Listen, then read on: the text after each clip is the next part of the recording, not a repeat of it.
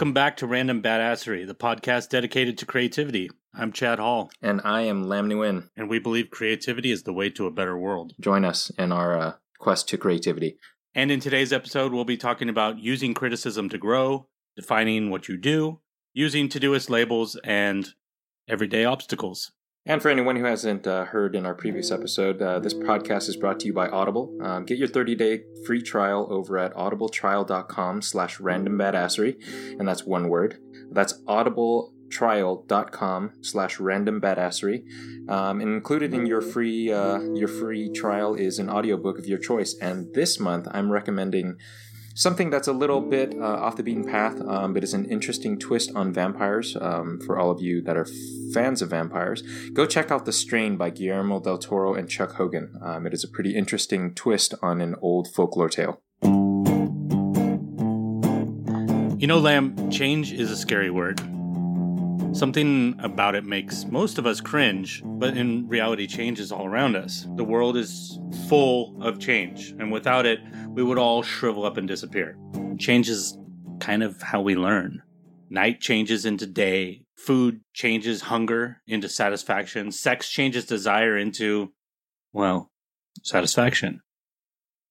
But one place where we often fail to acknowledge change is in our creative lives. We all do it. We focus too much on style, or we find something that we think works well enough, but we're afraid to tweak it because we think, well, those things apparently are fragile.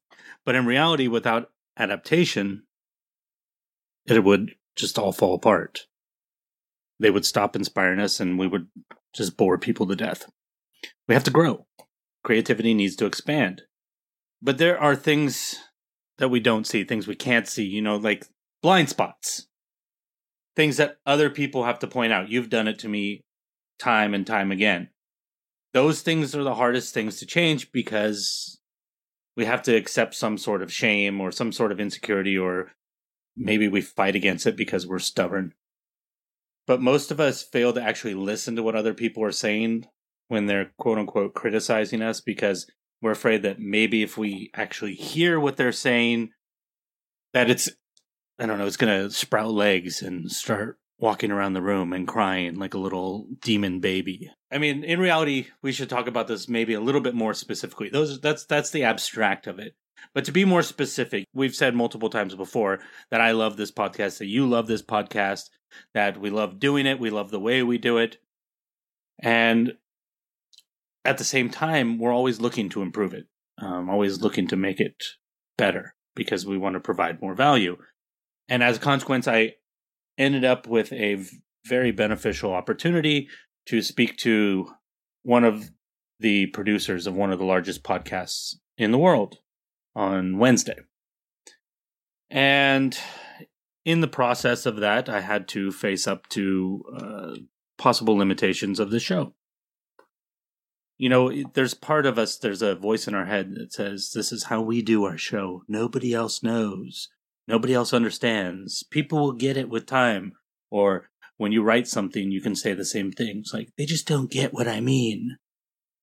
If that sounds familiar, then you guys are probably on the same page with me here. Well, the other day when I was talking to uh, this producer on the phone, I, I just basically I was asking for general advice. I wanted to hear his thoughts because I was open to listen, or at least I thought I was. In reality, what I discovered afterwards, because I felt defensive after I heard some of the things, um, what I discovered is what I really wanted to hear was that we were awesome and that we were unique. So, what I had to do after that phone call, I was a little bit bummed and a little bit defensive, as I said. He suggested that our podcast was too long that an hour and a half was way more than people were willing to listen to. He actually suggested that we cut it down to 20 minutes or less. And he suggested that our structure had to be more obvious. Well, damn it, that's not exactly what I wanted to hear. Basically, if I did those things, this would be a completely different show. If we did those things, that would be to make this a completely different show. So my initial reaction was to reject everything that he said. He doesn't know. Right. He's a producer of one of the top podcasts in the world. He doesn't know what he's talking about. Of course he does. So I had to really think about his advice. I had to take that criticism in, whatever you want to call it, advice, criticism. The thing about it is, it's not black or white. Criticism, it's not binary, it's not an on or off thing. You don't have to take the whole thing in or spit it out. You can chew the parts that you want. You can digest those things only. You can listen without being threatened.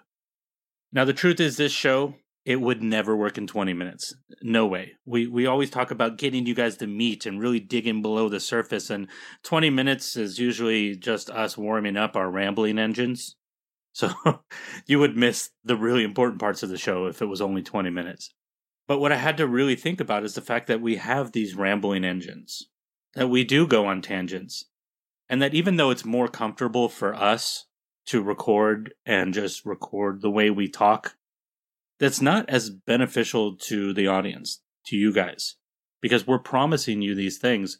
But if we're rambling onto tangents away from the purpose of what we're talking about, you're not really getting as much time on that topic as you deserve. So while this show's never going to be 20 minutes, it is going to be more structured. It is going to be planned out more. We're going to come into these things knowing exactly what we're going to talk about, and we're going to make sure that we deliver that, and we're going to cut all the crap. If I go on a tangent, guess what? In the editing room, I'm cutting my tangent. So you guys are just going to hear that. And why am I talking about this? Yes, I want you guys to know that we're changing things a little bit, not drastically. Don't get scared.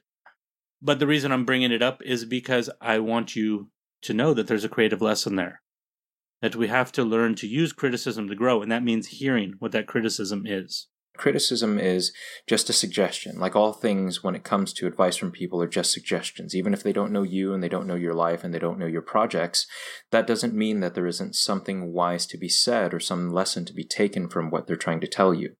Um, and if you take the best artists out there, if you take the smartest business people, if you take the best people in the world at whatever it is that they do, one of the defining characteristics of successful people is the ability to take lessons and, and use them to to enhance, augment, or evolve whatever it is that they're doing in order to create a better version of that. And I think that with both Chad and I, given the number of winding circles that we've taken through the process of producing this podcast, one of the clear lessons that I think we take both from this um, as a podcast and into our uh, respective creative and personal lives is that there is always room for improvement that there is always room for change that regardless of how good you may think you are at something there's always a way to get better. It's also important to keep in mind that other people's feelings about what you do or what you create their experience is valid. Whether or not the ways that they suggest that you change things are valid or things that you want to do or things that you feel are the right thing to do, their experience of what you've created is still valid. It is still their experience. So for that reason alone, you should still listen to people because you are the one creating things. You are the one putting things out to an audience. If you didn't want to hear what other people think, you should just keep it in a drawer. And here's the wonderful thing about having that drawer. Um, I will say now that both mentally and to a certain extent physically, uh, with my notebooks and my bookshelves, I have that drawer. And the amazing thing about having that drawer, especially the mental one that you store away in your mind, whether it's towards you know, personal relationships or conversations or social interactions or creative projects or whatever it may be, that drawer, the, the bigger that drawer is, the more armed you are to take on almost any challenge, um, the more powerful you become in those moments, and the more prepared you are to take something and not just react to it, but create something out of it. And you know that's that's the one reason why I, have for for example I've recently um, started to do some some boxing stuff again. And one of the things that I remember um, from those lessons in boxing is the more times you've seen a punch coming from a certain angle, the quicker you are to reacting to them. And after a while, you don't react to them anymore. You anticipate them. You see the certain ripples in muscle that, that telegraph a certain move of the body. You see a certain step or a certain pivot or a certain weight shift that creates the sequence of events that leads to a jab heading high and left and before that even happens because of the experience that you have and because of those those those many files that you've stored away in those drawers you know what you need to do in order to to maneuver yourself in such a way that you'll be ready for that punch and you'll be able to counteract, react, and act accordingly in almost any situation. Another thing to consider is that when we are very protective of something, resistant to criticism, resistant to hearing things, it's because there's an insecurity. We know that uh, maybe it's not the best thing, even though we've convinced ourselves that what we've created is the best thing. And that's the right mindset. You want to have the mindset that what you made is not the best that you can possibly make because you want to believe the next thing you're going to make is the best thing you could possibly make. And then after you make that, you want to believe the next thing is the best thing that you can possibly make. Salman Rushdie was interviewed on a podcast that I ran across the other day. And he talked about how the first book he wrote was just panned. Nobody liked it. And he was shocked because he thought it was so amazing. He had a complete blind spot to it. And because of that, he had to reconsider everything that he thought he knew about writing. And what he did is he came back with his second book in a completely different way. And that second book was Midnight's Children, which is one of his most successful selling books of all time.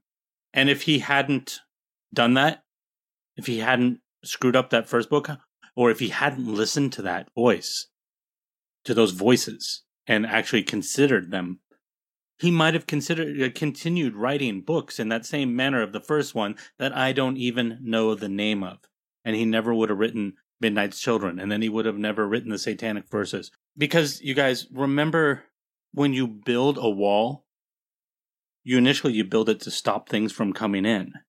But in the process you also stop the ability to send things out. Kind of the opposite of the thing that you want to do as an artist.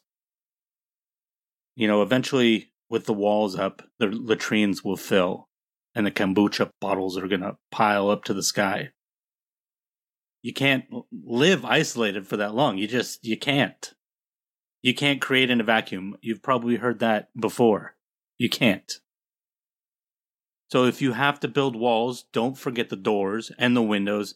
And for God's sakes, don't forget the drawbridges.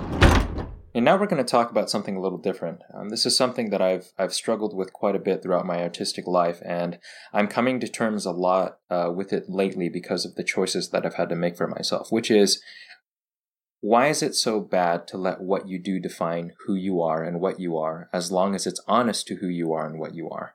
Why why is it bad to let yourself become the thing that you do? Um, and that's a question I've been asking myself on a fairly regular basis over the last couple of weeks because I've made some really, really big changes and some huge choices um, as a person, both personally and artistically.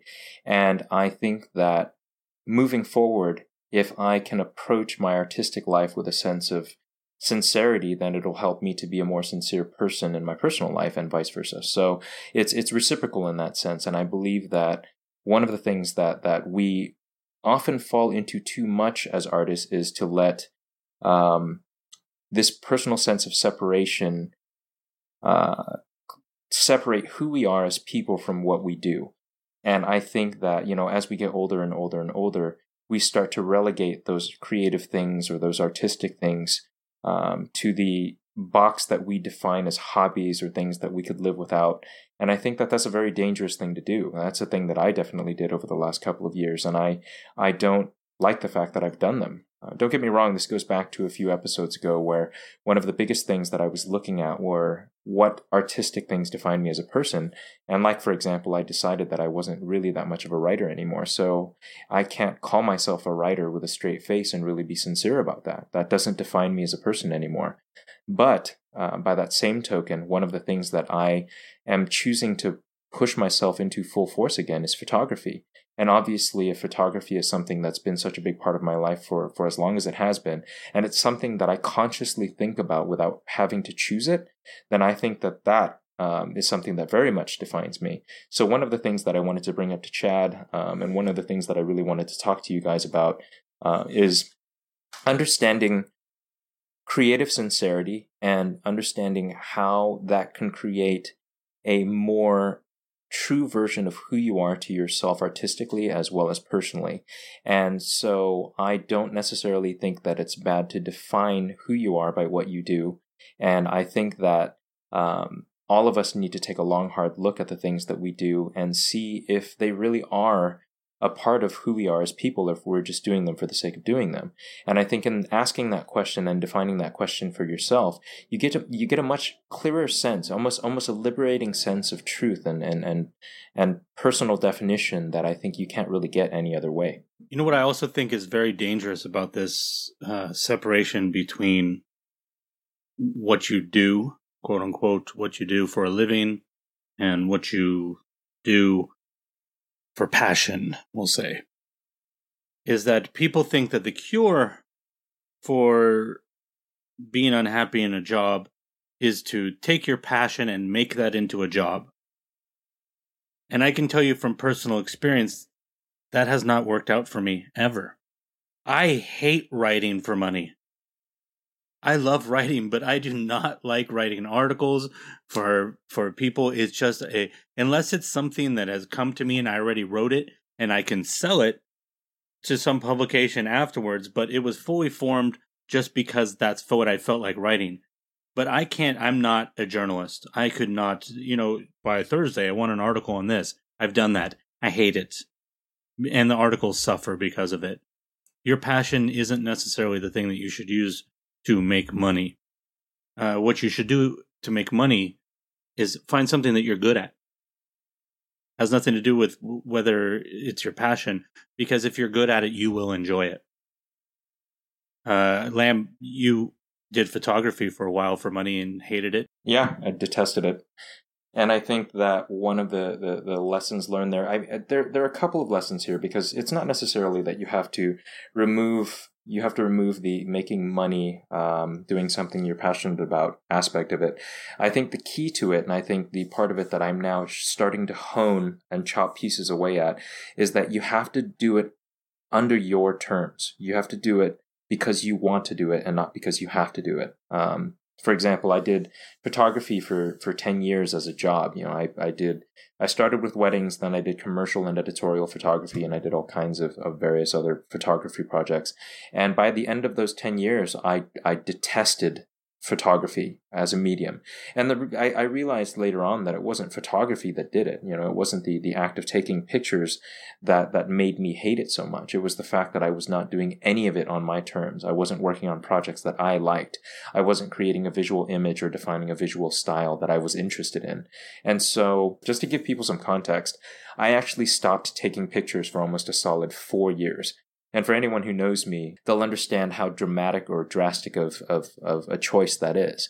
You know, you, it's hard pressed for, for anyone who's known me for any length of time to imagine a period of my life in which I didn't have a camera at the ready and in which I wasn't thinking about a visual, visual image or um, creating or capturing images on almost a constant basis. Even to this day, I do that. The only way that I could do that again is by defining what it really meant to me and understanding that moving forward, if I was thinking about trying to make money doing it, that it would have to be in a very, very different way.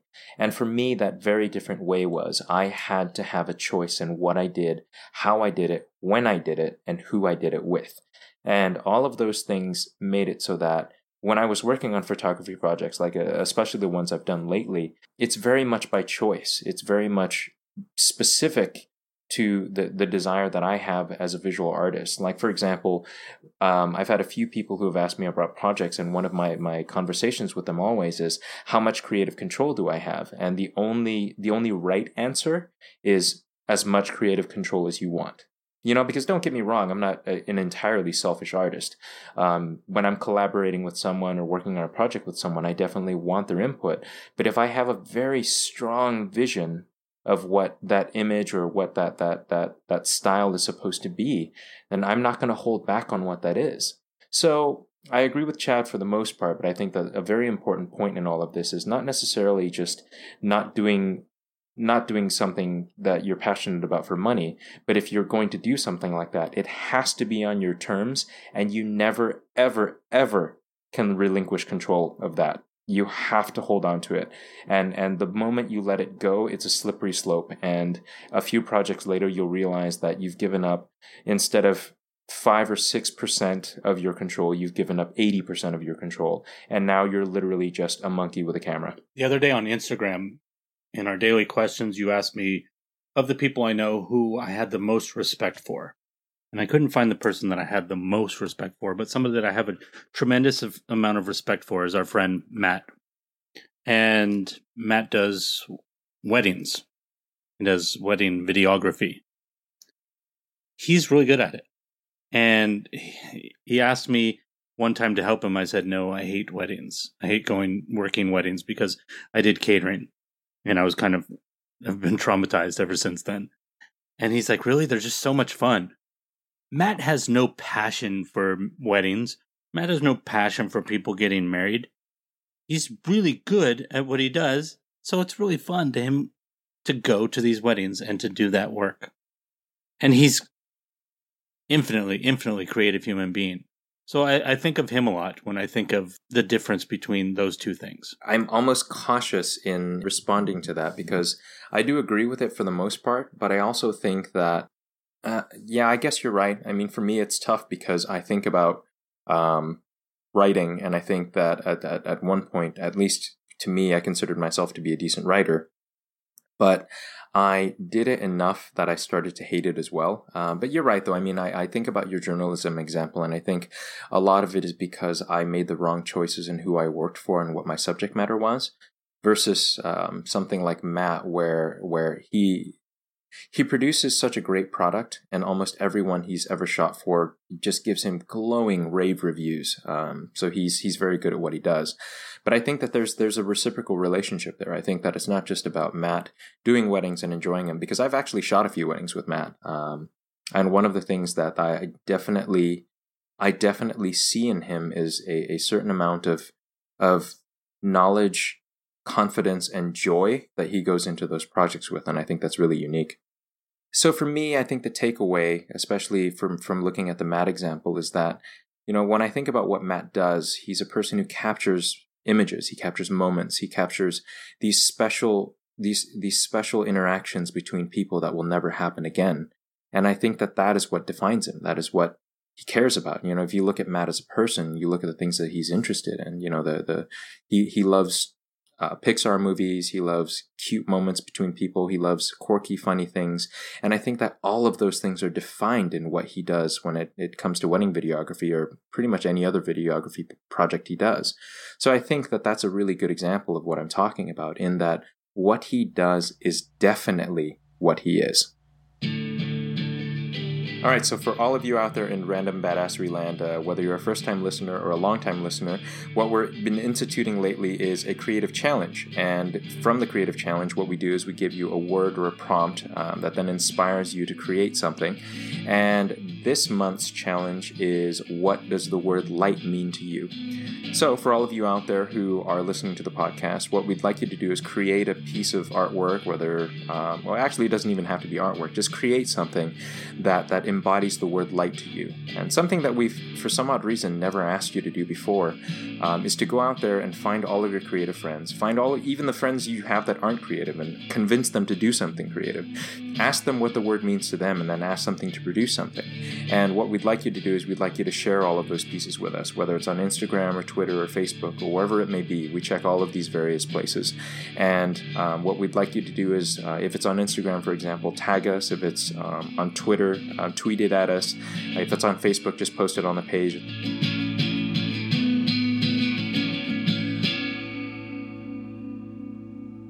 Now, what I'd like to talk to you guys about is actually a question that we got on Instagram.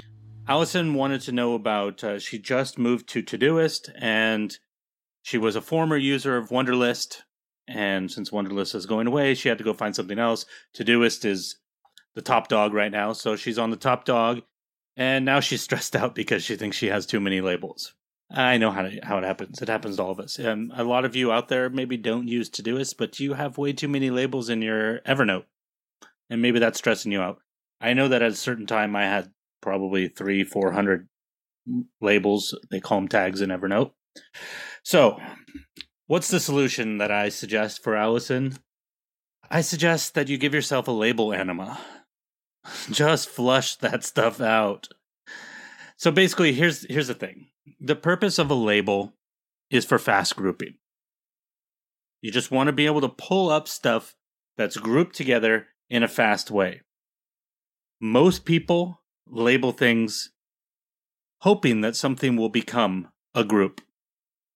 You know, for example, if I put up a note about this episode of the podcast, maybe I want to label it with Todoist, and I want to label it with defining, and I want to label it with Salman Rushdie, and I want to label it with the word kombucha because I mentioned that in an earlier segment.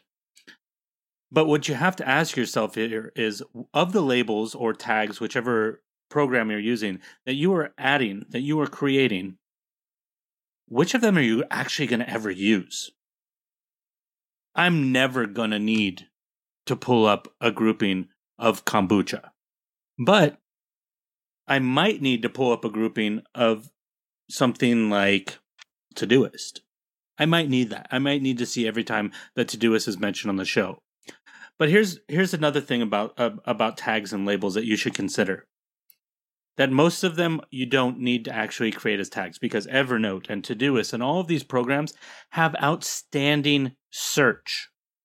So if you can pull up the results that you want just by doing a keyword search, then there is no reason for that to be a label because you, you don't you don't need it. It's going to be faster to pull it up that way too. That's that's one click. Just go in, you type the word click, there's the results. Labels, you got to go to the label tab, you got to click the label the label you want. It's like 3 clicks. Yes, I know we're talking about milliseconds here, but for some people those milliseconds are very important. So you need to really understand why you're creating labels you need to understand how everything is put together.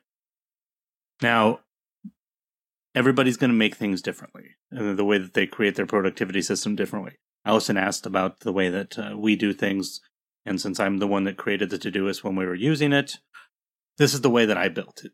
So you have in Todoist, you have three tabs of your main page. You have your projects, you have your labels, and you have your filters the projects. This is going to be the basic areas of your life or of your work if you're only using it for work. And then any sub project underneath that is any important type of distinction. So personal, this a, a distinction might be maybe you have a lot you like to work on your car. So your car is a distinction because that's a list. This is you want to think about these projects in the same way that you think about the other things. These are fast grouping areas that you're going to want to look at grouped together. The difference is if you follow GTD or anything like that and you do reviews, your projects are where you're going to do your reviews. You're going to go into your projects and do the reviews. So think about that when you're creating these areas in the grouping. When I review this, how do I want to look at it? When I go, okay, let me review all of the things on my list of things to do for the car. Okay, that seems like a logical grouping. So therefore, that will be my distinction. Now, labels.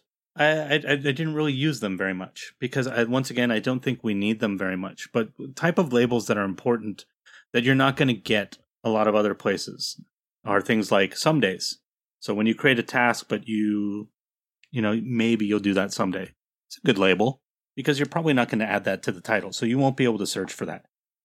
But when you're looking for a project, when all your other completed projects are done, you can pull up that someday label and they might be in different areas of your life, but you'll be able to look at all those things from different projects that are things that you thought maybe someday you might want to do.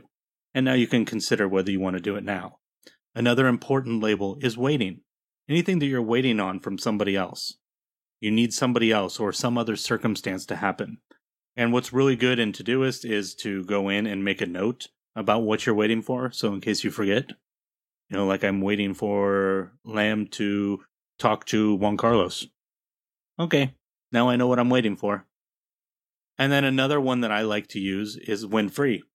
This is stuff that you want to do, but it's not super important, doesn't have a pressing date. But when you have time, when you've completed in a day, when you just rocked it and you finished all your tasks for the day before 10 o'clock, and you still want to be a little more productive, you pull up the win free list and you go, oh, go to a museum.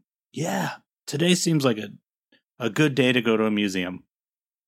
And then filters is when you really get into power. And I'm not going to really explain how to go into filters because it's complicated and this is audio. But my basic advice to you, Allison, is think about the purpose of each label. Does it actually serve you? If it doesn't, get rid of it. Ask yourself also, can I achieve the same thing better using search and titling my note my my tasks uh, in a way that the search will benefit that? If so, get rid of that label. and then really just get the labels that will group things in a way that nothing else in the program will. And then you'll see it dwindle down, and then it'll be a really, really powerful section, and you'll be able to use it the way that you want. And it's really interesting how you can achieve that because uh, I, I went through the same thing too as well. I went through label hell. Um, the moment I realized I could do that with tags in Evernote, I think we talked about this even before we started um, doing stuff for the podcast, just in our own personal lives, is um, how I would start small and work my way big when it came to whether it's tags or labels or whichever program that you're using or whatever whatever you think you're compartmentalizing or grouping in, such a way that will help to make your life easier in the long run.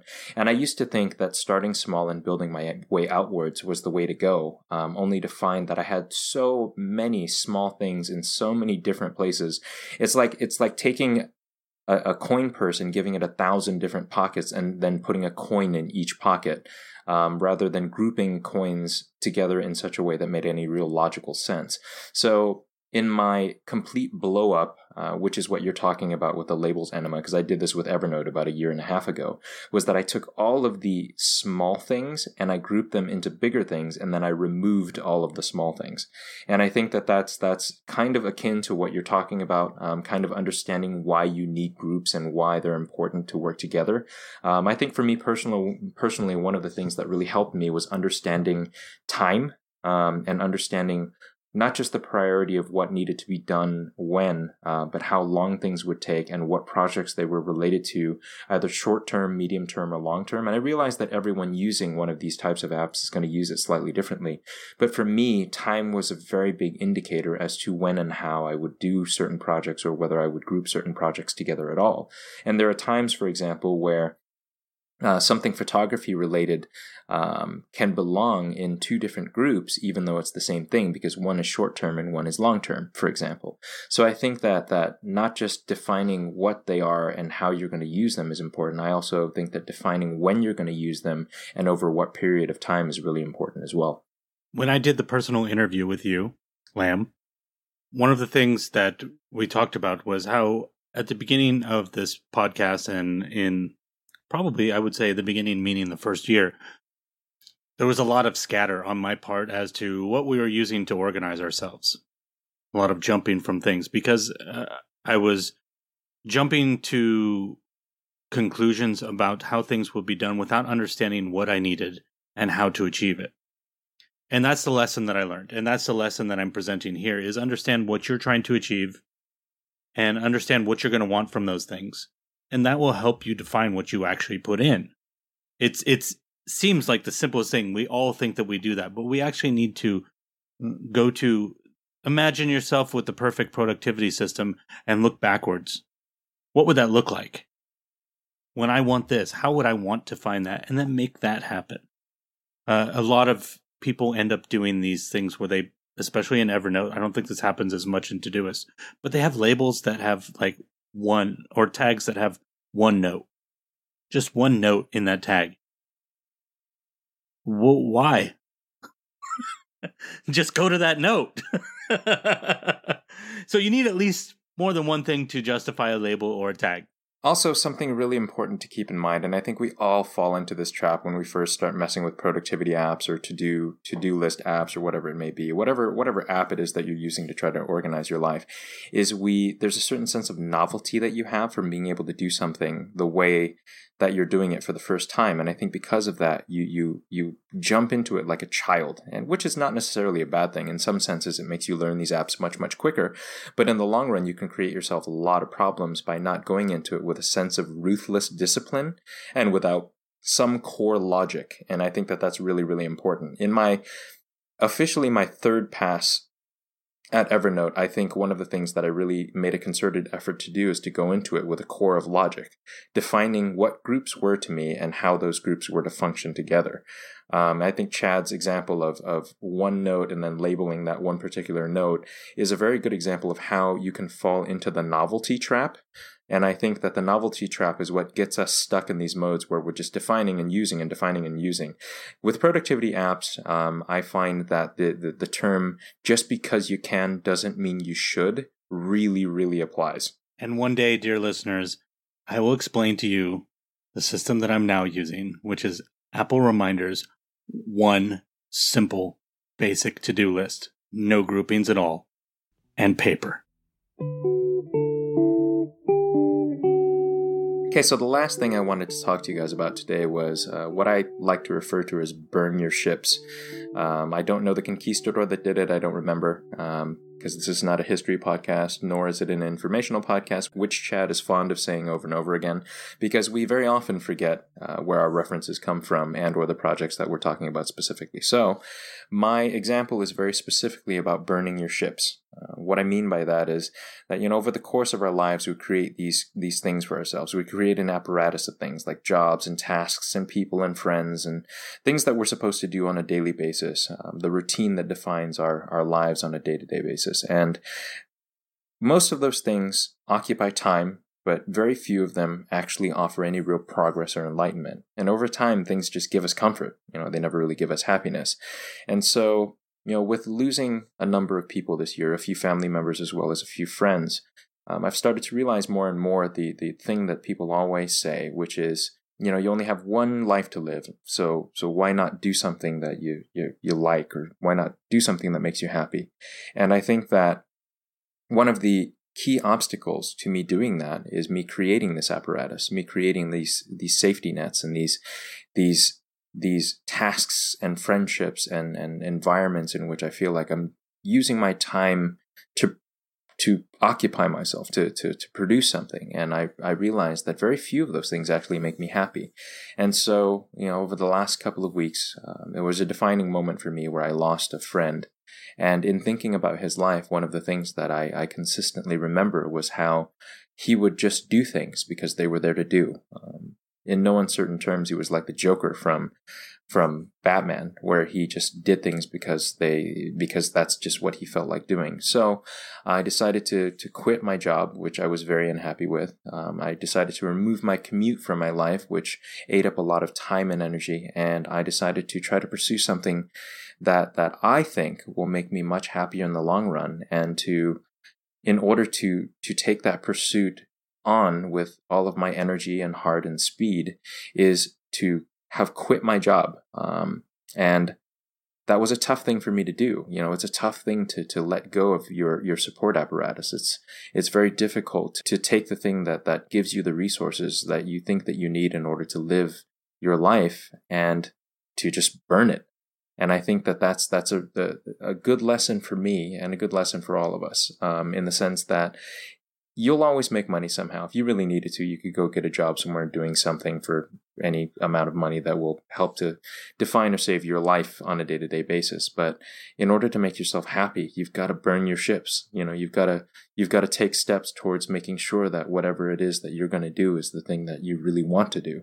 And sometimes that can be tough to figure out, but once you do figure it out, I feel like you almost have no choice. You have to do it and because otherwise you just you never live the life that you want to live how do you think that that principle that idea plays into your creative life and not just the uh, the choices that you made but the principle itself how do you see that working in your creative life how do you burn ships in your creative life that's good question um, I think one of the, the, the biggest ships I burned recently was um, deciding that I wasn't a writer. You know, really thinking about what my life was. Um, and writing was just not fulfilling me the way that that it had been for many many years.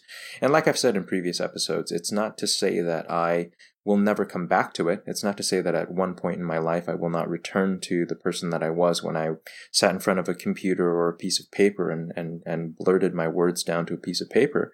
Um, but I really do think that it's important to to take stock. You know, I I, I hid behind the shield of of that for a long time. That that that that characteristic or that definition. You know, I am a writer, and so therefore I am a certain number of things, or I'm a certain I'm a I'm a certain way, or I care about certain things.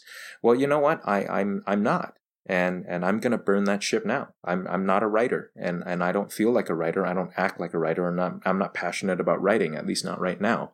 So that's a good example. You know, when I was a photographer um, and I was doing photography for a living, I think one of the ships that I burned was um, stopping my photography company. Just saying, you know what, I I don't enjoy this at all, and if I keep doing this, then I will I will ensure that throughout the course of my life, I will just hate it more and more. Um, and at some point, I'll just stop picking up the camera altogether. So I think that it's it's really important for our, for artistic endeavors to really understand what it is that you're doing and why you're doing it. For example, if I continued to write, I probably would you know trudge along and and occasionally produce things that I like, but I imagine that 80% of what I'd, I'd write would be lazy or, you know, half, half-assed and not really to its fullest potential because it's not, it's not who I am right now. It's not, it's not what makes me excited. It's not what, what I'm passionate about.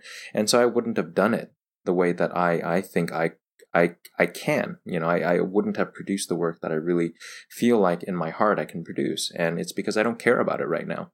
And so that's the, the and that's a hard thing for me to even say at this moment. You know, in this moment, I, I'm I'm having a difficult time saying those words in such a way that doesn't have a palpable sting to me. And I think it's really important to do things like that, even if they suck, because if they suck, then that probably means that you're doing something right. Another important part about burning your ships. The reason that Cortez burned his ships was to send a message to his men that we are moving forward and there is no retreat. There is no boat to take you back home. In your creative life, burning your ships can be taking that painting and putting it online to be criticized. It can be making that thing and exposing yourself in a large way, not just showing it to two or three friends, but putting it somewhere where thousands of people will see it, posting it on Reddit for criticism. Burning your ships is putting yourself in a in a position in which all you have to the only option you have is to grow, to become better, to become stronger, to become the next thing, to move to the next level. No no more passive, no more safety, Burning your ships is bravery. Burning your ships is saying, yes, I'm going to do this. And because I made sure that there is absolutely no other option. The word decision and incision, they share the same root, scission, which means to cut. When you decide, when you make a decision, you are cutting off all other options. And that's something a lot of us don't do very often. We don't make decisive. That's also from the same root. We don't make decisive choices. We don't make choices that are defining, that cut off other options. You know, what's amazing about that too is um, it's been a long time since I've been that nervous or excited about anything. Um, but I, I remember the day I wrote my letter of resignation to my job, how terrified and excited I was all in the same moment because I realized that the moment I I sent that letter in, it was done. It was over. And whatever choice that I whatever choices that I would have to make from that point on would not involve my my current job. You know, and it wasn't that I, I, I disliked my job. I loved my employees. I trained them all. Um, and I was reason I was reasonably successful in that environment, but I wasn't happy.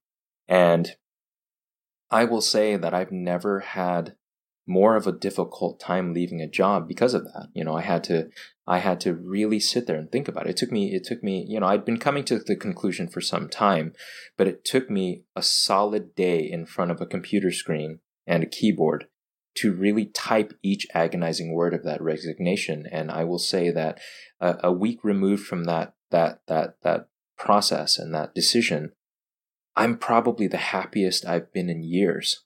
And I think part of the reason why I'm so happy now is because I can't go back. The ship is burned. I'm on shore and I'm either going to go in there. I'm either going to trudge further and further inland and, and make myself a, a place on this crazy deserted island, or I'm going to flounder in the ocean, swimming for ships that are no longer there.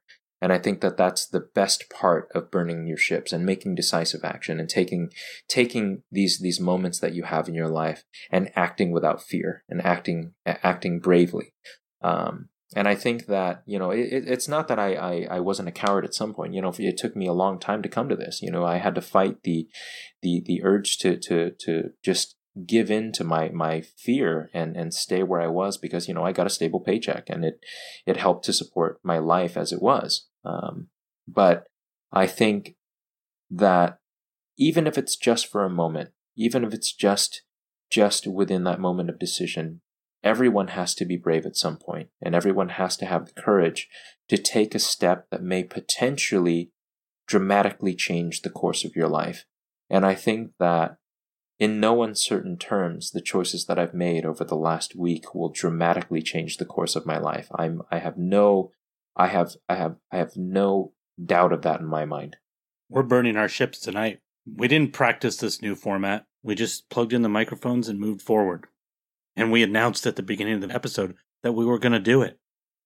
Which means that, that for the 45, 50 minutes that follow that statement, we had to live up to it.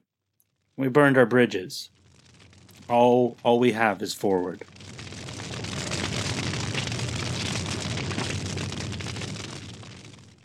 As always, you can find us on all the standard social media platforms, uh, facebook.com slash randombadassery, um, on Instagram at randombadassery, or on Twitter at randombadassery. You can also find our subreddit, uh, which is Random Badassery Pod. And if you liked this episode or you got some value out of it or you know somebody that would get value out of it, share it, share it, share it with everyone. We want to share creativity with the world, and it starts with you.